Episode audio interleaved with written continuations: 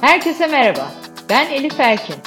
Bundan böyle iyilik sağlık dolu bir yaşam için bilmemiz gerekenler hakkında uzmanlarla bir araya geliyoruz.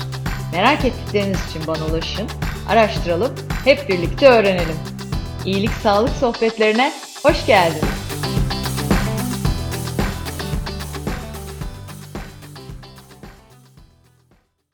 İyilik Sağlık Sohbetlerinin yeni bölümüyle karşınızdayım. Bu bölümde konuğum anesteziyoloji ve ağrı tedavisi uzmanı Profesör Doktor Alp Yentür.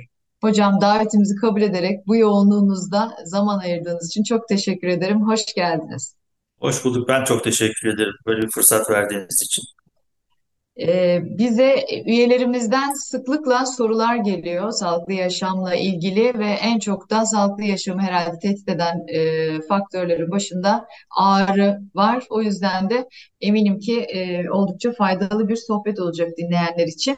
Başlamadan önce e, hocamı size kısaca tanıtmak isterim. Profesör Doktor Alp Yentür 1985 yılında İstanbul Üniversitesi Tıp Fakültesinden mezun olup ardından e, uzmanlığını anestezi alanında e, tamamladı. Daha sonrasındaki yıllarda da Paris'te yine Çapa Tıp Fakültesi'nde ve Ege Üniversitesi'nde ağrı tedavisiyle ilgili çeşitli programlara katıldı, rotasyon programlarına.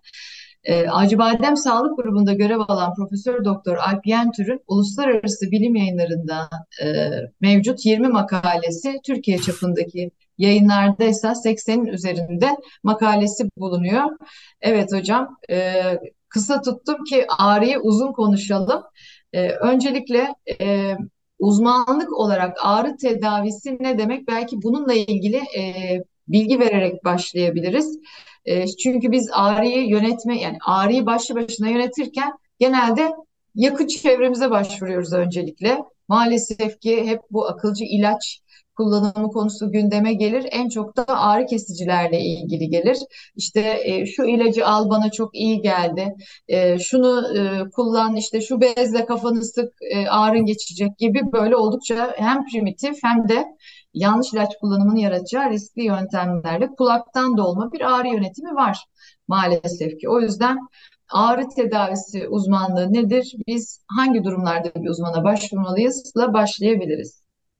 Tamam çok güzel. Aslında başlangıç için hakikaten iyi bir konu bu. Çünkü ağrı tedavisi hekimliği yeni başlamış sayılır. Aslında bütün dünyada böyle. Sadece Türkiye'de değil. Aslında Türkiye'de bütün dünyaya öncü bir konumda şu anda. Sebebi de şu. Türkiye'de ağrı tedavisi yani alkoloji bilim dalı yan dal ihtisası haline geldi. Kabul edildi bu. Evet. Bu da resmi olarak bir alkolog ünvanı veriyor herkese. Bu şu demek yani biz uzman olduktan sonra ki bu anestezi uzmanı, nöroloji uzmanı ya da fizik tedavi üç dalda yapılan bir şey bu. Onların üzerine iki sene daha bu sefer sadece ağrı tedavisi konusunda eğitim alıyoruz. Onun üzerinde de ağrı uzmanı olunuyor. Dünyada çok az yerde var bu eğitim sistemi ve e, algologluk ünvanı. Türkiye böyle bir aslında öncü bir konumda. E, ağrı tedavisi hakikaten enteresan bir konu çünkü e, yani herkes ağrı çekiyor. Yani bugüne kadar dünyada ağrı çekmemiş insan çok ekstra bir genetik faktör nedeniyle çok çok çok nadir insan grubunda var. Yoksa herkes ağrısı var. Ama bu ağrıların da tedavileri çok farklılaşıyor. Çünkü her ağrıya her tedavi etkili olmuyor. Ee, bizim yaptığımız iş de daha çok kronik ağrılar. Yani ne demek kronik ağrı? Normal bir hastalığın sonucunda hastalık sırasında ağrı başlar. Birçok hastalıkta. Mesela ameliyat olursunuz en azından. Ameliyat edilirse ağrı başlar ama o ağrı iyileşince o ağrı kendinden geçer. İşte bu hastalık iyileşmesine rağmen iyileşmeyen, geçmeyen ya da ağrının kendisi zaten bir hastalık olan durumlar var. Mesela migren ağrının kendisi bir hastalık burada gibi. İşte böyle kronik ağrılı hastalarda biz daha çok devreye giriyoruz. Yoksa mesela ameliyat olmuş ağrısı varsa onun zaten hekimi bir ağrı kesici verip o süreci geçiriyor. Bizim yaptığımız iş temelde bu. Ee, evet. Onun dışında yani temel olarak yaptığımız iş bundan ibaret ama sadece ilaç tedavisi de yapmıyoruz bu arada. Zaten ilaç tedavisiyle daha çok geçmeyen hastalar ya da doğru ilaç tedavisini alamamış hastalar bize geliyor. Doğru ilaç tedavisinden kastettiğim de şu. Her ağrı normal bir ağrı kesiciyle, sıradan bir ağrı kesiciyle geçmeyebiliyor. Bunlar için özel kombinasyon gerekiyor ya da başka bir ilaç kullanmak gerekiyor. Bunu eğer gittiği branş hekimi tam bilmiyorsa işte bunların ilaç tedavilerini düzenliyoruz. Ama ilaç tedavisi düzenlenmeyen hastalarda da ki daha çok böyle hastalarımız var. Bir çeşitli girişimsel tedavilerle ağrıya neden olan sinirlere müdahale ederek ya da eklemlere diyeyim e, ağrıyı rahatlatmaya çalışıyoruz. Evet, e, çünkü çok farklı türleri var ağrının dediğiniz gibi. Hani bir akut belli bir travma sonrası kısa dönemli ağrılar var.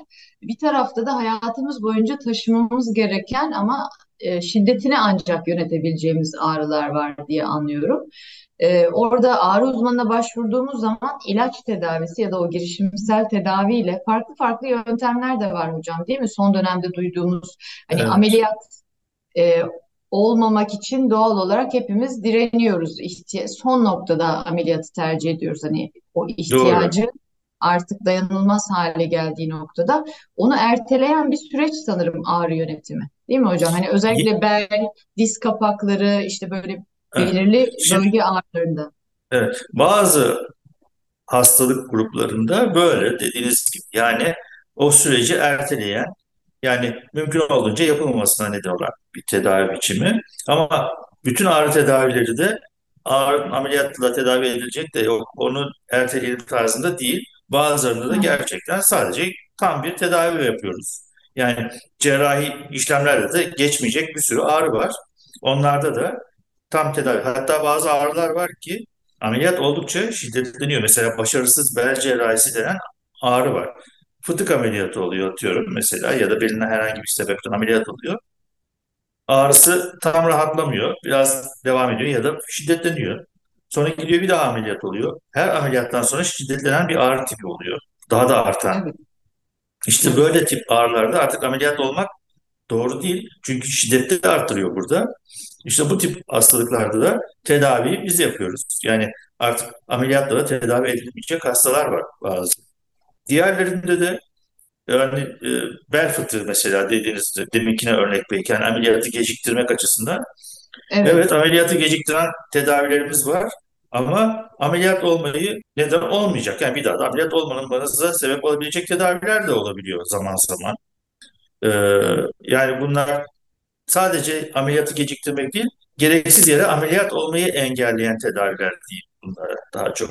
Mesela belde ki bel ağrılarının çoğu e, fıtıktan kaynaklanan bir ağrı tipi değildir. Ama halk arasında hep böyle belim ağrıyorsa benim bel fıtığım var tarzında bir Evet. şey yaklaş, yaklaşım vardır.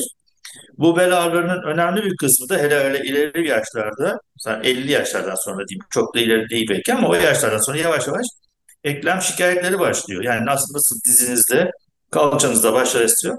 Beldeki omurgalarda da başlıyor bu şikayetler. Eklemlerde şekil bozuklukları, dejenerasyon başlıyor yaşla alakalı olarak.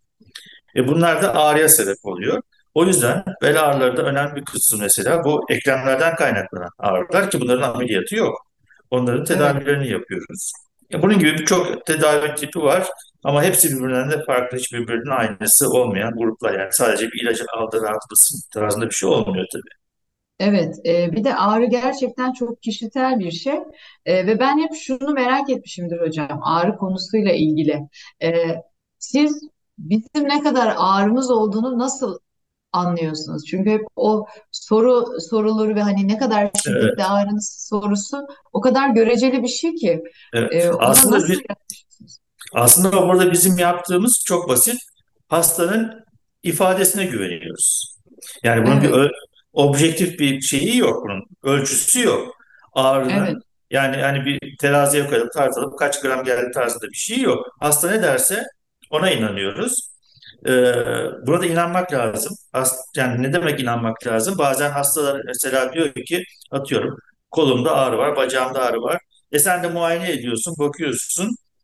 Yani burada böyle bir ağrının olmasını gerektirecek bir sebep yok. O zaman hani e, bu psikolojiktir. Yani sen uyduruyorsun tarzında bir laf gibi oluyor biraz da. Ama evet, evet, aslında e, hasta bunu size söylüyorsa, psikolojik bile olsa demek ki onu hissediyor demektir bu. Onun için ona göre bir tedavi yapmak lazım. Bu birincisi. İkincisi e, ağrı gerçekten çok kişisel bir duyu. Yani Evet, herkes de farklı. Yani parmağınıza iğne battırdınız, kan alıyorsunuz.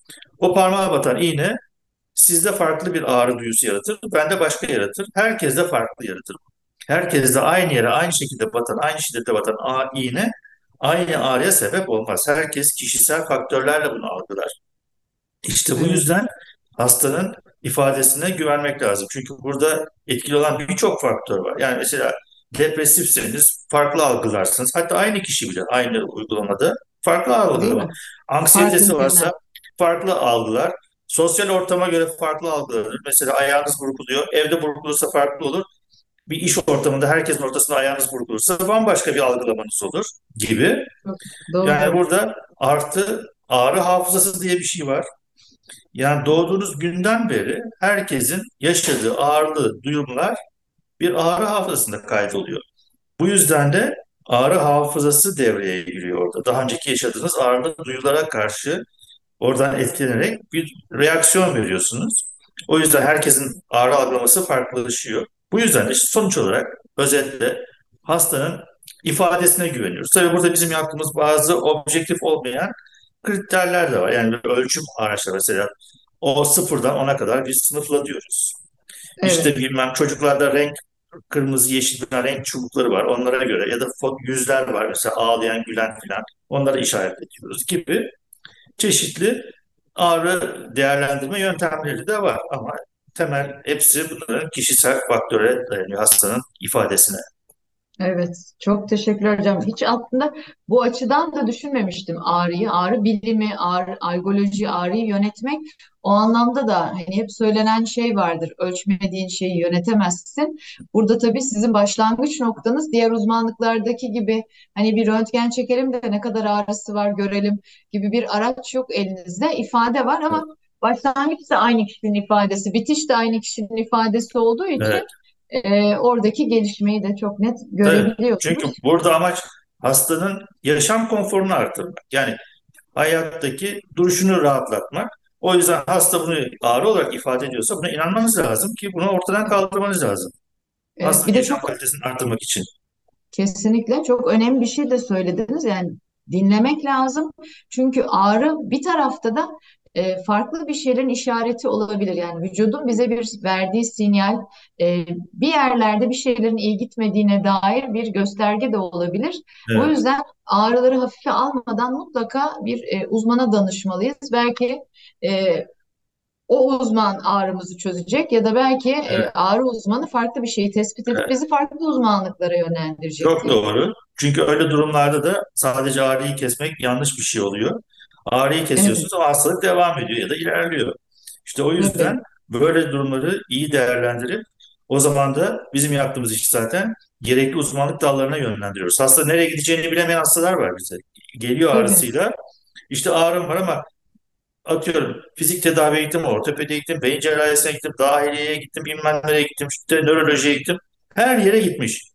Yani Evet, ama hangisine gideceğini de bilemiyor sonuçta. Herkes şimdi evet, gelince de hastayı muayene ediyor, bir şey söylüyor yani. Yani tabii. onun için biz biraz da böyle hani bir e, yönlendirme için de uygun bir branş oluyoruz bu konularda. Evet. Tam onu düşündüm hocam. Yani aslında başlangıç noktası ağrınız olduğunda herhangi bir yerde bir ağrı uzmanına gidip doğru yönlendirme almak, Evet. e, oradan diğer uzmanlıklara yönlendirme alarak O da evet, o da bir şey, o da bir o. Çünkü hani bize geldiğinde tamam bu benim işim değil. Yani ne diye buraya geldin tarzında bir şey olmuyor. Biz aslında orada doğru branşa yönlendiriyoruz. Hastanın tek tek hepsinin dolaşması yerine gerçekten gitmesi gereken yere gönderiyoruz. Evet, bu, bu da çok kıymetli. Ee, son Sağlık Bakanlığı verilerine göre e, ilk poliklinik başvurusu %33 yanlış yapıyormuş hocam Türkiye'de. Her üç kişiden biri e, dahiliyeye gitmesi gerekirken cerrahiye gidiyor, göğüs uzmanına gitmesi gerekirken e, kulak burun boğaz uzmanına gidiyor gibi aslında ağrıyla ilgili ilk gittiğimiz nokta doğru olursa o zaman e, zaten ge- yönlendirme gerekiyorsa yönlendirme alırız. Ağrımız tedavi edilecekse de zaten tek seferde doğru bir Evet. noktadan tedavi edilmiş olur. Bunu da altını çizmiş olalım dinleyenler için. Şimdi az önce bir şey daha söylediniz. Hani ağrı çok kişisel tabii ve e, iki kişiye aynı şiddette iğneyi batırdığınızda e, aynı ağrıyı hissetmiyorlar. Ağrı eşiğim çok yüksek diye bir e, övündüğümüz bir şey de var ya bir acı eşiğim Evet. yüksek, benim ağrı eşiğim yüksek. Bu iyi bir şey midir, kötü bir şey midir hocam? Yani şimdi burada iyisin kötüsü diye bir şey söylemek zor. Ee, yani kişisel olarak iyi olabilir tabii. Az acı hissetmek daha iyi bir şey ama yani riskleri de olabilir evet onun için orada bir öyle bir değerlendirme yapabilmek, değerlendirme yapabilmek çok kolay değil. Yani bilemiyorum onu o yani hangisi iyidir, hangisi kötüdür. Yani ben şöyle düşündüğüm için sormak istedim aslında. Şimdi genelde e, ağrı eşiğim yüksek diyen insanlarda şunu çok gözlemliyoruz. Bir şeyler hep geç fark ediliyor. Ya Ha, da evet, kendilerini e, kontrole gitmek için veya bir hekime başvurmak için evet, hep e, tutuyorlar. E, İlla ki son noktada e, gitmek istiyorlar. Halbuki bir şeyleri ilk keşfettiklerinde, hissettiklerinde neyse geçer, benim ağrı eşiğim yüksek, ben dayanırım mı bir evet. zafer gibi Yok görmemek tabii belki. doğru söylüyorsun. Yani dişini sıkmaya gerek yok. Yani ağrı Evet, varsa onu kesmek mümkünse gereksiz yere de ağrı çekmenin anlamı yok yani burada. Yani ben dişimi sıkayım bakayım ne kadar giderse bu şekilde idare ederiz olmazsa giderim falan bu doğru bir şey değil. Ama ağrı eşiği çok düşük olmak da tabii kişisel faktörlerden birisi olmasa ki o da zor bir şey. Çünkü o zaman da yapılan tedaviden bir tatminsizlik oluyor. Yani baya- şimdi her tedavide ağrınız sıfırlanmıyor. Mesela Tabii, 100 ise buradan e, yani 70'e inmesi ya da 20'ye inmesi bir başarıdır bazı ağrılarda. tabii, Hayat boyu devam eden ağrılar var. Şimdi orada e, ağrı eşiği düşük olan kişilerde bir tatminsizlik yaratabilir bu. Yani bir taraftan benim hala ağrım var diye. Şimdi onun için öyle çok evet zor. Tabii bunu tedavi sırasında söylemek gerekiyor hastalara. Yani bu tamamen geçmez ya da geçmeyebilir. Geçmez ama bizim amacımız burada azaltılabilecek kadar mümkün olan en aza indirmek bunu diye evet. ifade etmek gerekiyor. Beklenti yönetimi o anlamda Evet, çok kritik evet çok önemli tabii. Bir de e, son dönemde tabii hani e, uzmanlarımızla konuştukça ben çok çok farklı sebepleri olabildiğini de öğreniyorum ama bu e, dayak yemiş gibi uyanmak, sabahları da ağrıyla uyanmak diye bir şey de var çokça Hı. hayatımızda. Yorgun uyanmak, e, sonrasında da işte bu tutukluk vesaire. Hani bu tip konularda da algolojiye başvurmak bizim için e, faydalı olur mu hocam? Ne yapmalıyız? Hani nasıl bir Ya e, olur yol tabii. önerirsin? Yani sonuçta ağrınız varsa ulaşmanızda iyi fayda var tabii. Son bir şekilde tedavi olmasa bile yani azaltılır, rahatlatılır. Şimdi bu tip şeyler ki bu son zamanlarda çoğalmaya başladı artık. Sabah kalkınca yorgun kalkmak, işte Evet, e, dayak yemiş gibi uykudan uyanma, uyumanın amacı zaten insan dinlenmesidir ama uyanıyorsunuz dinlenmemiş, yorgun kalkıyorsunuz. Sanki maç yapmış gibi uykuda. İşte evet, burada birçok faktör var. E, bu son zamanlarda dediğim gibi daha fazla görülüyor. Belki tanı almaya başladı. Bunlar fibromiyalji hastaların çoğu böyle hastalar. Ama bu sadece fibromiyaljiye de bağlanacak bir şey değil. Mesela uyku bozuklukları evet. yani böyle bir şey. Mesela zannediyor ki insan sabaha kadar uyudum. Ama uyku sırasında defalarca uyanmış olması bu uykunun kalitesini bozuyor. Uykunun kalitesinin bozulması demek uyku sırasındaki beyin dalgalarındaki bozukluk demek. O da dinlenmeyi engelleyen faktörlerden gibi. Tabii.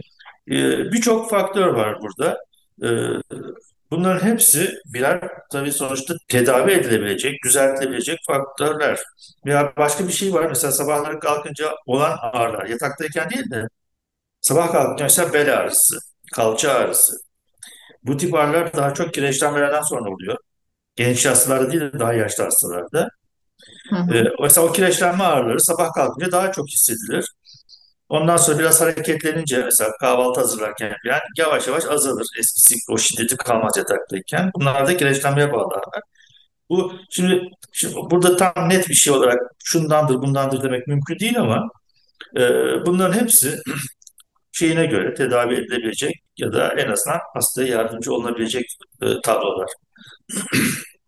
Evet, yaşam kalitemiz e, çok rahat artabilir. Yani bunları önemsemeliyiz aslında. Evet, E, muhtemelen şundan önemsemiyoruz. Bu sabah kalktığımızdaki hissiyatımız gün içinde koşturmacadan bir şekilde ilk hissettiğimiz kadar güçlü olmuyor ve önemsemiyoruz. Ertesi sabah yine dediğiniz gibi yorgun evet, kalkıyoruz. E, önemsemiyoruz. Halbuki belki kireçlenme, belki farklı bir evet. rahatsızlık var. Genç kesimde aslında daha çok bu e, hep oturarak çalışmaktan kaynaklanıyor.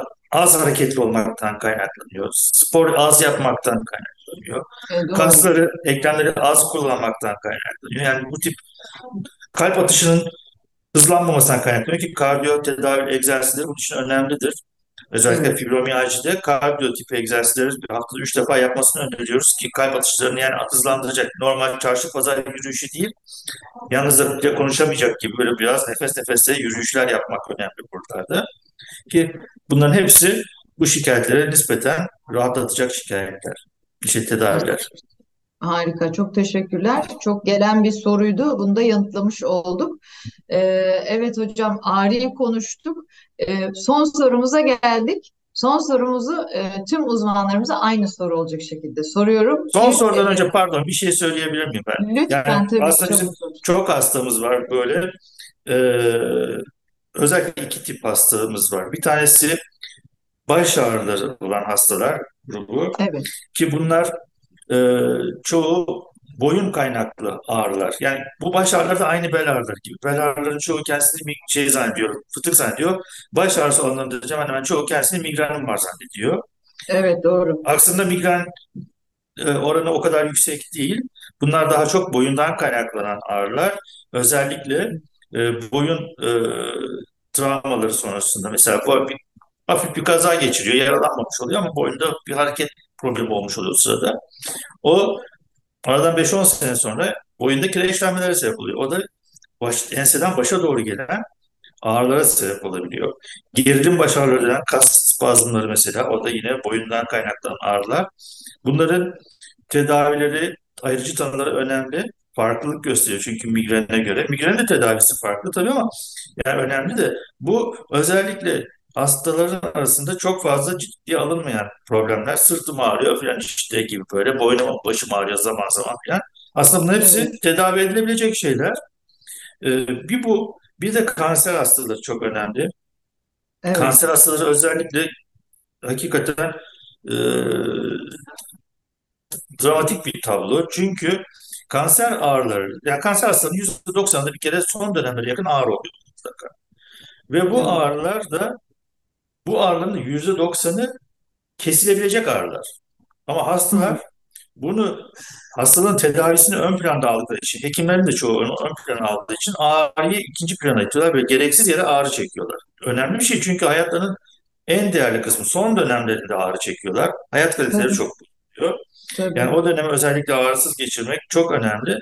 Bu yüzden bu e, burada bir ağrı tedavisi için bir arayış içinde bulunmak önemli. Yani burada çünkü hakikaten bu ağrıların önemli bir kısmı e, tedavi edilebilir ağrılar. En azından şiddeti de azaltılabilecek tipte ağrılar.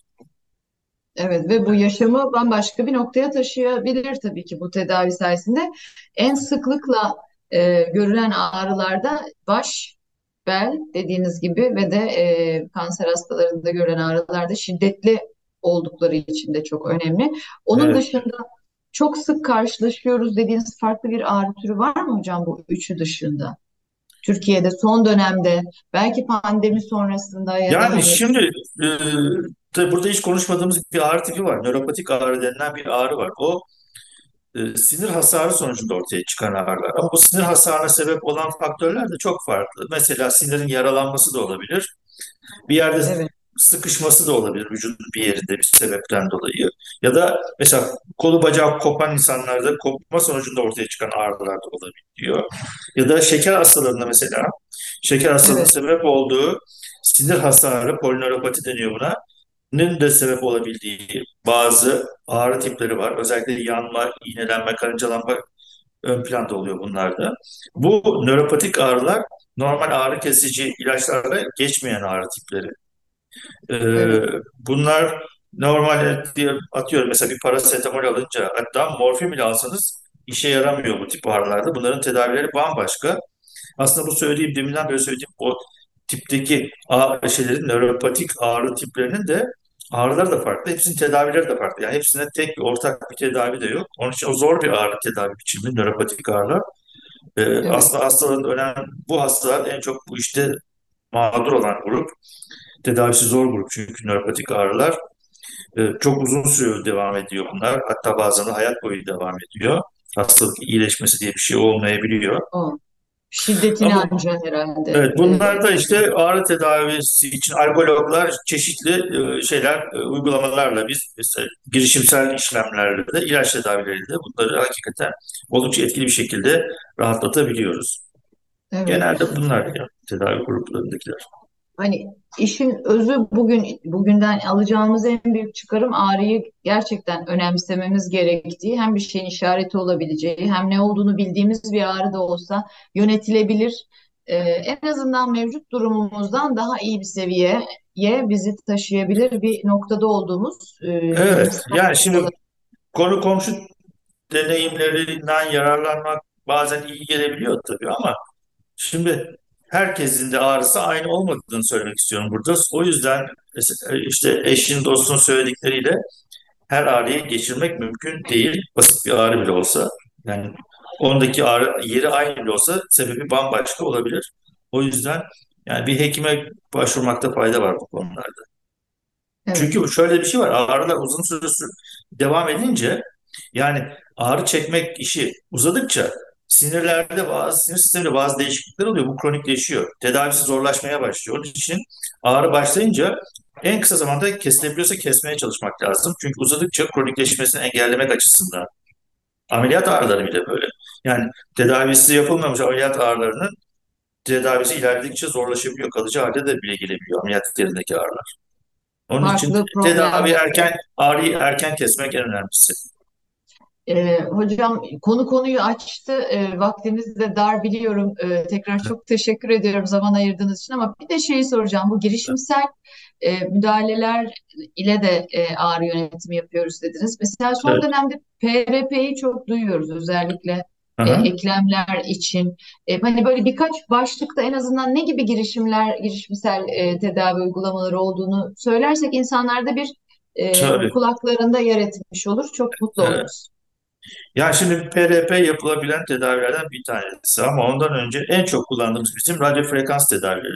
Yani bir iğnenin ucundan ki iğne bir cihaza bağlı, jeneratöre bağlı radyo dalgası vererek ağrıya sebep olan sinirlere ya uyarı veriyoruz, siniri duyarsız hale getiriyoruz ya da sinirin e, ısıtarak yakıyoruz. E, ki bu sinirin yakılması başka bir, olumsuz bir sebep bir şeye neden olmuyor duruma. Yakılabilecek sinir yapıyoruz zaten. Bu radyo frekans tedavisi en çok kullandığımız ve hakikaten çok etkili bir tedavi biçimi bu. Diğer bir tedavi mesela özellikle bu eklem kireçlenmelerinde, büyük eklem kireçlenmelerinde daha çok kullanılan e, kök hücre tedavileri. Son zamanlarda çok kullanılmaya başladı. E, bilimsel yayınları şimdi belki çok fazla yok ama bunun olmaması e, bu etkisiz anlamına da gelmiyor. Yayın olmamasından kaynaklanan. Yani bir şüpheli durum da var belki bunlarda ama e, hastalardan çok faydalananlar da var. Tabii bunların faydalananlar, faydalanmayanların ne kadar anlamlı bilmiyorum ama hakikaten e, ameliyat öncesi bence denenebilecek tedavi biçimlerinden bir tanesi.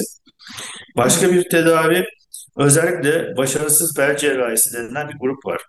Yani o da şu, e, bel ameliyatı olmuş. Ağrısı geçmemiş, bir daha olmuş. Olmamış, bir daha şiddetlenmiş, daha olmuş. Bir daha olmuş. Yani gibi iki defa, üç defa ameliyat olmuş ama şiddetli giderek ağrısı artıyor ya da geçmiyor. Bu hastalara omurilik pilleri takıyoruz biz. Omurilik pili, e, çünkü başka türlü geçmesi mümkün değil. Bunun ameliyata geçmesi beklenmiyor artık. Omurilik piliyle hayatlarını yaşanabilir hale getiriyoruz. Omurilik pilinin dediğim şey kalp pili gibi. Omuriliğin üzerine konulan bir elektrotla elektrik uyarısı yapılıyor omuriliğe. Bu da hı. ağrının rahatlamasına neden oluyor. Ağrı. Başka mesela kolu kopan, bacağı kopan insanlar var. İşte nöropatik ağrılar var bazı. Onlarda da Evet. gene omurilik pilleri etkili. Bazı damar hastalıkları var. Bacaklarda özellikle, ellerde de oluyor gerçi ama bacaklarda daha çok oluyor. Mesela burger hastalığı gibi böyle damar tıkanıklığı sonucunda parmaklar amputasyona gidiyor. Kesilmesi gereken hale geliyor. Artık ölüyor o bölgeler.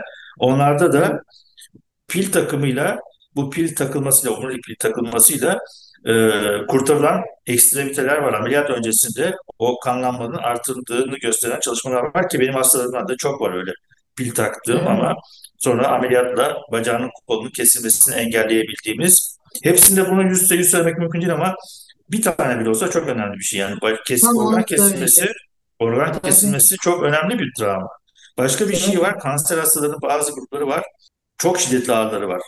Morfinle geçiyor ama bazılarınınki geçmiyor. Kanser, özellikle kemik ağrılarında ve hareketli olan ortaya çıkan ağrılarda onlar geçmiyor. Onlara kordotomi yapıyoruz. Kordotomi dediğimiz şey tomografi altında boyundan omurun içine bir iğneyle girerek oradaki ağrı heriflerini yakıp ağrıyı kesmek. Bu çok etkili, mucize gibi bir tedavi biçimi. Yani Evet. Masadan kalktığı anda sıfır ağrıyla kalkıyor. O güne kadar kıpırdayamayan insan sıfır ağrıyla. Yani aspirin dahi alması gerekmeyen şekilde kalkabiliyor. Bunun Muazzam kriteri, şey. evet bu hakikaten çok önemli bir tedavi biçimi. Ee, riskli bir grup belki bu hasta şey tedavi olarak ama e, zor bir tedavi ama bu sonuç mükemmele yakın. Mükemmel yani. Ağrısının sıfır olması bir insanın masadan kalktığında çok özel bir şey. Aşağı yukarı bunlar yani bizim işlem yaptığımız şeyler bunlar gibi. Aklıma gelmeyen varsa da bilemiyorum şimdi. Çok teşekkürler hocam. Çok kıymetli. Ee, hepsi de e, iyi ki var. Yani az önce söylediğiniz çok tabii e, güçlü. Yani morfinle bile geçmeyen ağrı çekmek bir insan için çok zor gerçekten ve hani Evet, bunun da bir bunun dahi e, tedavi edilebilir e, farklı farklı e, oranlarda da olsa olma, olduğunu bilmek e, çok iyi oldu. E, çok teşekkürler. Şimdi resmi tam tamamlamış olduk. Yani hem ağrı türlerini konuşmuş olduk. E, kesinlikle önemsememiz gerektiğinin altını çizmiş olduk. Sağlıklı yaşamak istiyorsak bugün önemsemediğimiz ağrıların gelecekte bize bambaşka rahatsızlıklar doğurabileceğini de e, konuşmuş olduk. O yüzden altını evet, özellikle tekrar tekrar çizelim ve de çok farklı tedavi yöntemleri e, olduğunu tıp e, her geçen gün ilerliyor. E, tıpta son 20 yılda 200 yıllık teknolojik gelişme olduğundan bahsediliyor tüm yayınlarda. doğru. Dolayısıyla kendi kendimize dediniz ya dişimizi sıkıp oturmayalım mutlaka bir uzmanla görüşelim. Belki bir e, dermanı vardır dermansız zannettiğimiz Doğru, şey. doğru. O açıdan çok Evet, teşekkürler tüm bilgiler için. Şimdi geldik son sorumuza. Ee, evet. sizin iyilik sağlık rutininiz nedir hocam? Ee, o konuda Aa, da bir bilgi alabilir miyiz? Siz neler yapıyorsunuz? İyi va- sağlıklı yaşam için. Valla en zor soru bu. Yani aslında çok fazla bir şey yapamıyorum. Yani mümkün olduğunca kilo almamaya çalışıyorum bir kere. Ee, evet, bunun için de işte e, bu karbonhidrat ağırlıklı beslenmeyi mümkün olduğunca engellemeye çalışıyorum. Ne kadar engelleyebilirsem açıkçası. Yani bir şey söylemek zor ama en, onu engellemeye çalışıyorum. Ee, bir de e, son zamanlarda haftada iki gün masa tenisi oynuyorum. Aa, Ee, bir güzel. saat kadar. Evet, e, çok öyle bir özel bir yer buldum. Hakikaten severdim. Spor yapmak zor geliyor çünkü canım sıkılıyor. Yani mesela yürüyüş yapmak ya da bilmem işte koşu bandında koşmak ya da spor salonunda çalışmak ya da evde bir aletle çalışmak canım sıkılıyordu. Bir süre sonra, beş dakika sonra sıkılıyordum. Şimdi bu Evet, biraz da oyun gibi. Oyun daha tabii, doğrusu zaten. O yüzden tabii. valla en az bir saat kadar haftada iki gün ona gidiyorum. O hoşuma epey hoşuma gidiyor hakikaten şimdi. Harika, ne güzel, ne güzel. Ee, hem Evet, keyif alıp hem de fiziksel aktivite tarafında evet. evet. Zaten keyif almadan çok zor oluyor. Yani burada insan hakikaten sıkılıyor. Ben sıkılıyordum en Tabii. azından. Evet, çok çok teşekkürler hocam. Ya, sağlıklı beslenme ve fiziksel aktivite dedik e, bu durumda. E, çok teşekkür ediyorum. İyi ki geldiniz. E, iyi ki zaman ayırdınız. E, tüm bilgiler için de çok teşekkür ediyoruz. Eminim ki dinleyenler çok faydalanacak. Ben çok teşekkür ederim böyle fırsat verdiğiniz için. İyi günler, teşekkürler. İyi günler, iyi günler.